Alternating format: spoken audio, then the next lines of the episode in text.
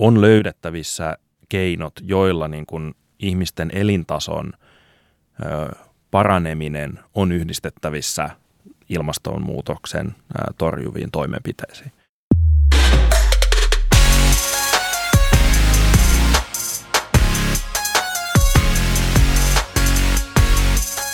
Pallo hallussa on Pohjola podcast, jossa puhutaan energiasta ja tulevaisuudesta. Tässä sarjassa saa kerrankin pallotella energia-asioita ihan luvan kanssa.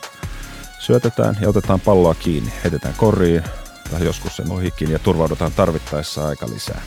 Maapallolla ei ole aika lisää. Se ei kestä loputonta pallonriistoa, eikä sitä voi panna vaihtopenkille. Sarjamme toisessa jaksossa energia-asioita pallottelee kanssani sosiaalidemokraattien nuoren puolen vaikuttaja Matti Niemi. Matti on toiminut europarlamentaarikko Mia-Petra Kumpula-Natrin avustajana ja hän on mukana SDPn energia- ja ilmastotyöryhmässä. Puhumme Matin kanssa poliittisesta päätöksenteosta ja energia-alan tulevaisuudesta. Lisäksi saamme jakson aikana kuulla, millaisia terveisiä nuorten agenda 2030 ryhmän puheenjohtaja Siiri Mäkelä haluaa lähettää päättäjille. Minä olen Ilkka Tykkyläinen, innokas ikämies koripalloilija ja Pohjola voimatoimitusjohtaja.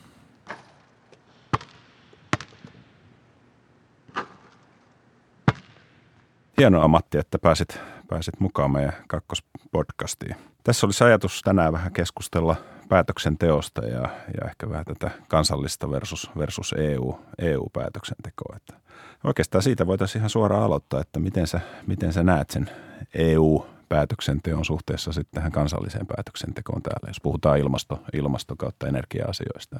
Joo, no ihan ensinnäkin kiitos, kiitos kutsusta. Tota, kuuntelin tosiaan edellistä podcastia ja oli, tota, oli hyvä meininki. Ja tosi tärkeää, että ilmasto- ja energia-asiat on laajasti keskustelussa erinäköisillä foorumeilla ja, ja tota, on ollut, on ollut kiva tehdä, tehdä tota töitä suomalaisten energia-alan toimijoiden kanssa Brysselissä ja Suomessa, että sellaista niin kuin, jotenkin tuntuu, että semmoista oman, oman työn ylimenevää innostusta että niin maailman pelastamiseen löytyy, löytyy niin kuin monilta tahoilta, järjestöistä ja, ja yrityksistä. Että tota, hienoa, hienoa, että sillä tavalla on pallo hallussa.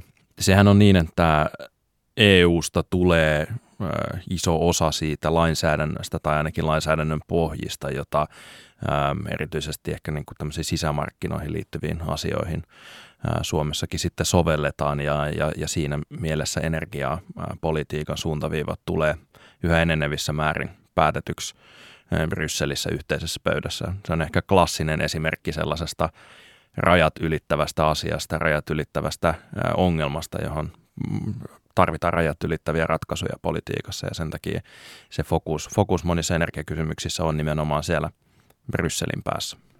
Miten Suomi ja meidän päätökset täällä asemoituu tuohon koko kenttään ja, ja miten siellä EUn sisällä tietysti erottuuko siellä jotkut maat sitten, jotka ovat selkeästi aktiivisempia. Ja... Suomihan on ollut viime vuodet mukana tällaisessa niin kuin edistyksellisten ilmastomaiden koalitiossa, jossa ehkä Ranska isoimpana jäsenmaana on ollut siinä mukana, mutta myös muut Pohjoismaat, Ruotsi, Tanska ja sitten ainakin, ainakin Hollanti on ollut siinä. Mutta voisi uskoa, että tällaisella klusteriajattelulla kuitenkin se, että ollaan niin aktiivisia ja ollaan siellä etunensa, niin se mahdollistaa ainakin, että meillä on sitten myös näkymä siihen laajemmin siihen pelikenttään, että mitä siellä tapahtuu myöskin niin kuin muilla, muilla alueilla, jotka on sidoksissa siihen ilmastonmuutoksen niin kuin hallintaan ja, ja tähän. Että me puhutaan nyt kuitenkin aika isosta asiasta tässä niin kuin pallohallussa mielessäkin. Että. Ky- kyllä joo, että tota, mutta ehkä tässä ollaan koko ajan kuitenkin vähän semmoisella, niin kuin, tai tämä on aika niin kuin herkkää peliä, että, että tavallaan kun on iso osa jäsenmaista, ehkä enemmistö jäsenmaista, jotka haluaa tehdä niin kuin vahvaa ilmastopolitiikkaa, että EU on tässä pallon hallinnassa niin kuin, vahva ja, ja, ja edelläkävijä ja, ja näyttää sitä suuntaa myös muulle maailmalle.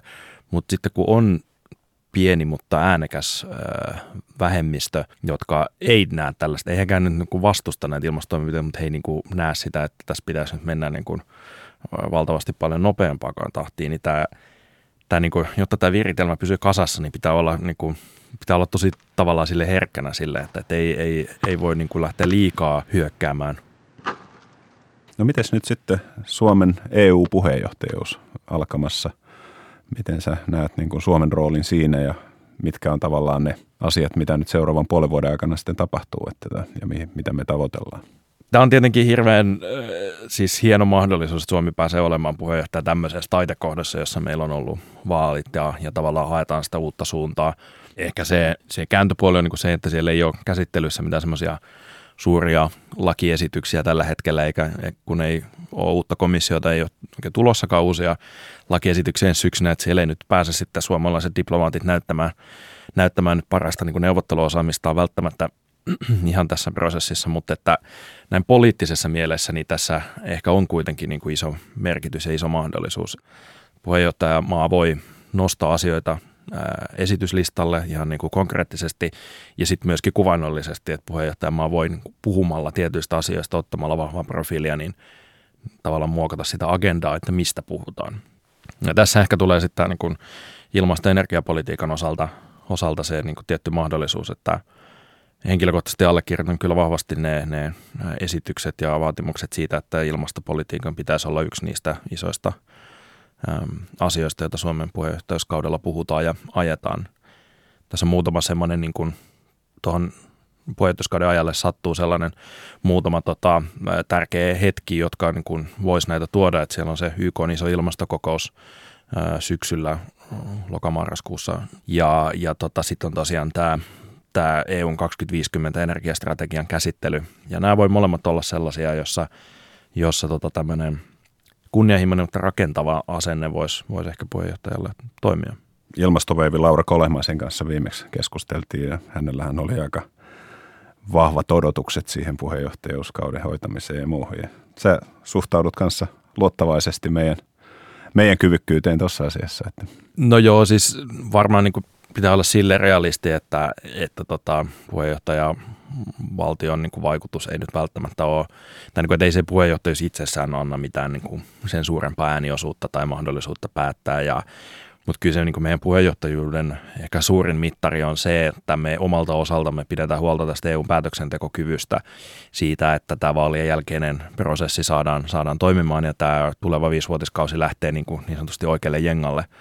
Sitten jos se prosessin aikana on pelipaikka ja nähdään, että, että tota, on mahdollisuus laukoa ja, ja tota, saadaan 60 prosentin päästä vähennystavoite 2030, niin mä kyllä luotan siihen, että ei suoma, suomalaiset ole sitä siellä puheenjohtajana niin torppaamassakaan. Niin ja sitten varmaan tuossa kun kuuntelin sun tätä aikajännettä, millä varsinkin näitä isoja päätöksiä syntyy, niin puoli vuotta on sitten kuitenkin varsin lyhyt aika ja varmasti tärkeää on varmistaa se, että jatketaan – on jatkumoa siitä, missä nyt ollaan ja myöskin sitten jatkumoa sen meidän puheenjohtajakauden jälkeen. Eli, eli niin kuin sanoit, niin tätä on tietysti, täytyy ymmärtää nämä aikajänteet myöskin. Että.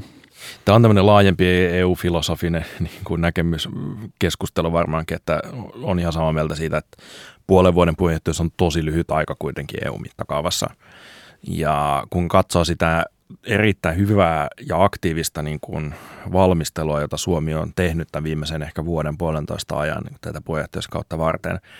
Ja se semmoinen aktiivinen keskustelu, jota täällä Suomessa on käyty esimerkiksi nyt näistä tavoitteista.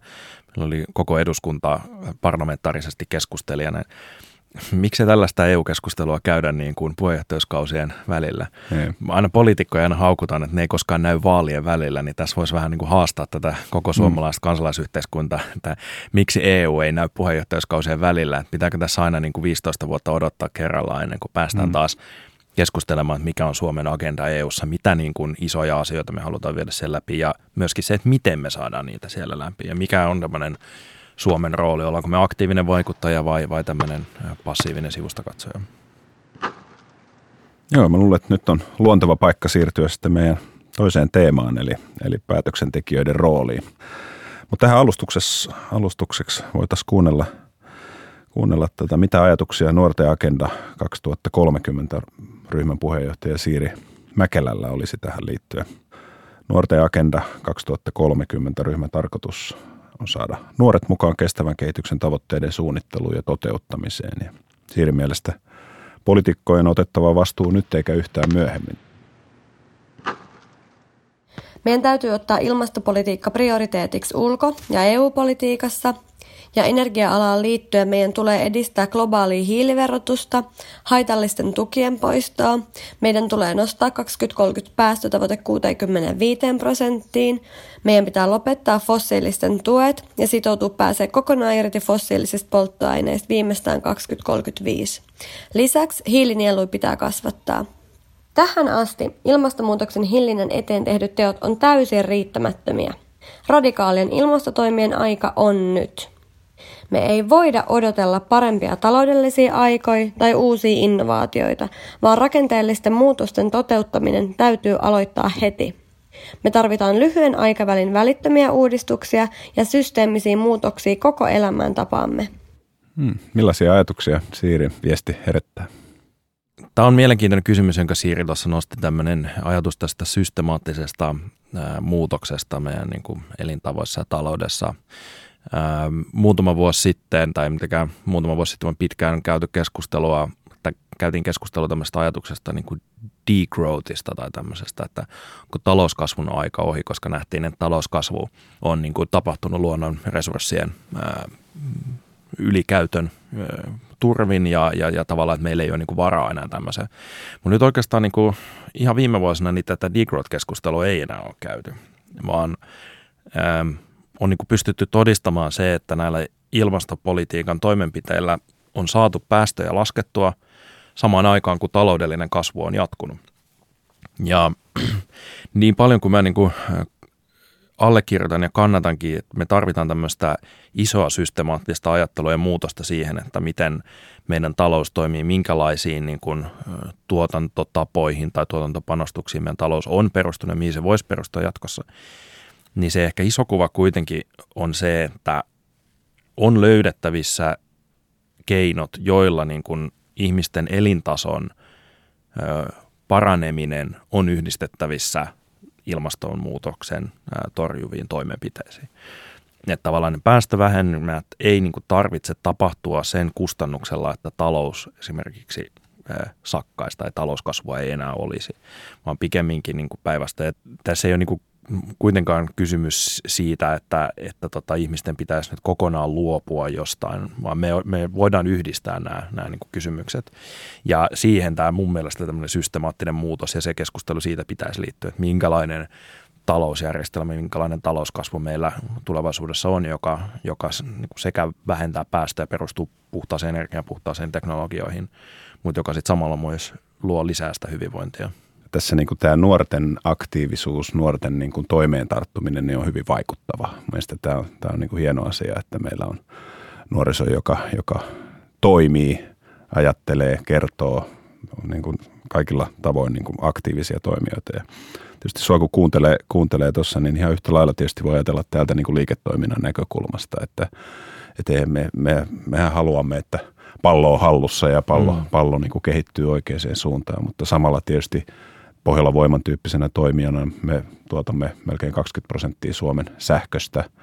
Sähkö on tietysti isossa roolissa niin kuin tässä muutoksessa muutenkin. Yhtä lailla me ollaan iso lämmöntuottaja ja toki meillä Suomessa täällä asuessamme niin lämpö on myöskin niin kuin keskeinen hyödyke, joka meillä pitää olla. Mutta tätä kokonaisuutta itse asiassa pystytään kehittämään niin, että nämä kilpailukyky, toimitusvarmuus, myöskin niin kuin ympäristöhuomiointi elää niin kuin balanssissa ja yritykset voivat niin kuin hyvin tässä kontekstissa. Ja se ehkä palaakin sinne niin kuin EU-päätöksenkin tekoon siinä mielessä, että silloin kun meillä kaikilla toimijoilla on yhtenäinen näkymä siitä tulevaisuudesta ja se on myöskin niin kuin pitkäjänteisesti mietitty ja ennakoitavissa, niin silloin me pystymme siinä niin kuin toimimaan siinä kontekstissa. Voi tietysti ajatella, että maa, maatasolla ja maan osatasolla niin puhutaan vähän niin kuin samanlaisista mekanismeista, mutta asiat on tietenkin hirveän paljon isompia. Että. Niin mä, lu, mä, mä luulen, kun tässä on paljon puhuttu viime aikoina siitä, että, että onko tapahtunut joku tämmöinen ilmastoherääminen ja, ja, ja näin. Mutta mä luulen, että niin tässä on tapahtunut semmoisia tiettyjä muutoksia vähän jo taustalla, joista kun mainitsit tuon sähkön, niin, niin ehkä yksi semmoinen olennainen tulevaisuuden kuvista muuttunut tekijä on se, että nyt on niin nähtävillä viimeistään se, että esimerkiksi sähköä voidaan tulevaisuudessa tuottaa ää, meidän kasvavan yhteiskunnan niin tarvitsema määrä mutta puhtaasti. Ja et ehkä se niin kuin hintanäkymä, joka on niin kuin ennen kaikkea ehkä niin kuin tuulivoiman, mutta myöskin muiden puhtaiden energialähteiden osalta, mikä on niin kuin nähty, niin, niin, tota, niin se on antanut tavallaan semmoista toivoa, että me voidaan niin kuin, äh, sähköistämisen pohjalle äh, rakentaa monia niitä, niitä ratkaisuja, joilla sitä voidaan päästöjä vähentää. Äh, piti sanoa vielä tästä nuorten aktiivisuudesta se, että, että minusta tämä niin kuin, äh, Ruotsista lähtenyt äh, ilmastolakko-kampanja, joka on näkynyt itse asiassa Belgiassa hyvin vahvasti. Siellä on ollut äh, koko talven oikeastaan melkein joka perjantai isot ilmasto, ilmastomarssit. Ja, ja tota, täytyy sanoa, että tämä on kyllä mun mielestä silleen poikkeuksellinen ilmiö, jota ei voi niin kuin, ohittaa mitenkään olankohautuksella, vaan että kyseessä on harvinaisen iso sosiaalinen niin kuin liike, iso, iso tota, protestiliike, johon on osallistunut niin kuin satoja tuhansia ää, ihmisiä. Ja, ja tavallaan siinä on selkeä niin kuin viesti, selkeä poliittinen tahto siitä, että muutos pitäisi tapahtua ja, ja vahvempaa ilmastopolitiikkaa pitäisi tehdä.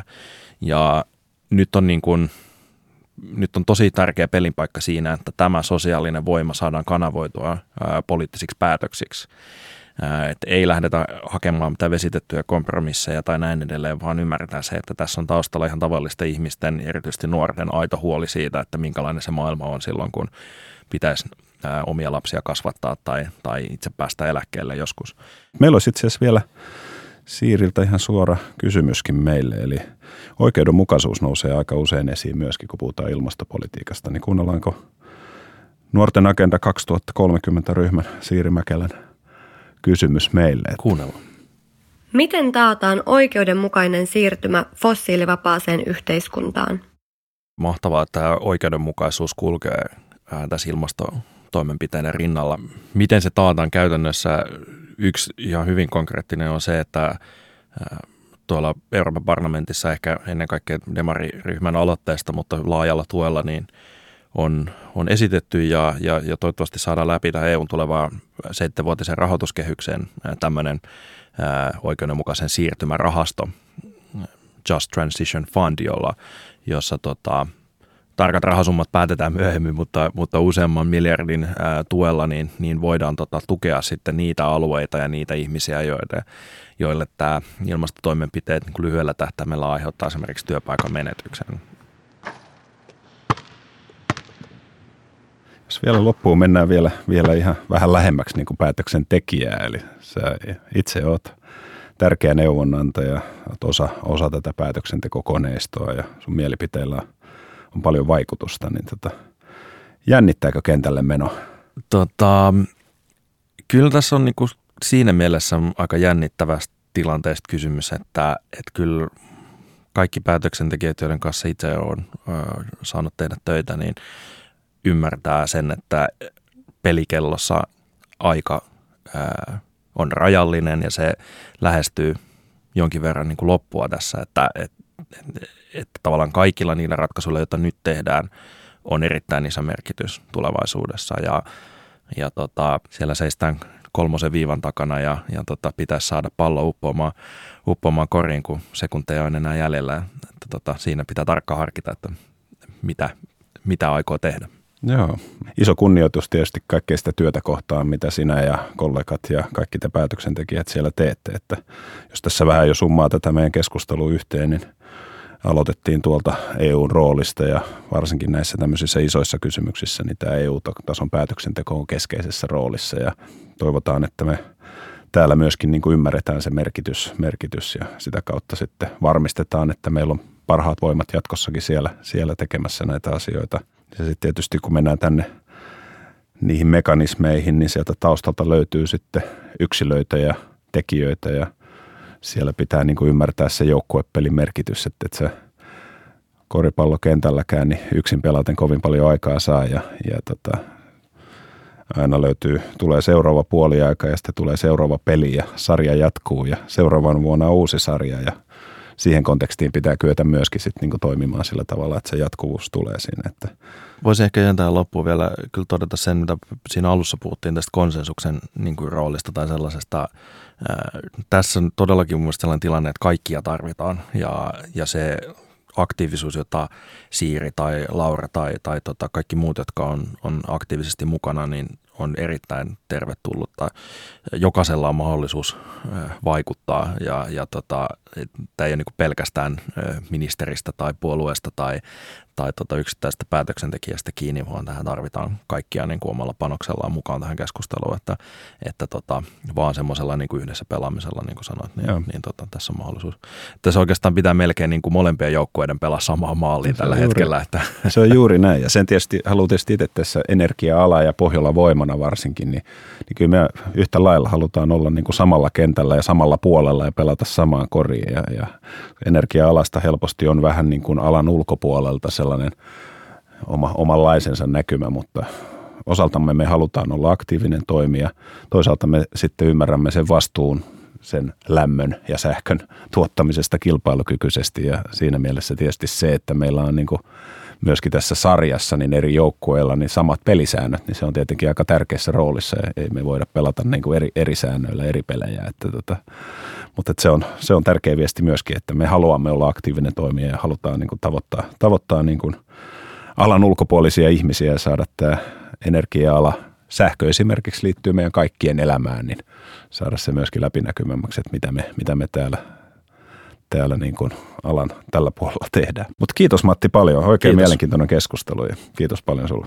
Kiitos. Kiitos Matti hyvästä pelistä. Kiitos myös Siirille hyvistä kommenteista ja kysymyksistä. Seuraavassa jaksossa jatkamme keskustelua energiajärjestelmän tulevaisuudesta ja siihen liittyvästä teknologiasta. Mutta jos haluat, voimme aloittaa keskustelua vaikka heti. Tavoitat meidät esimerkiksi Twitterissä hashtagillä pallohallussa podcast.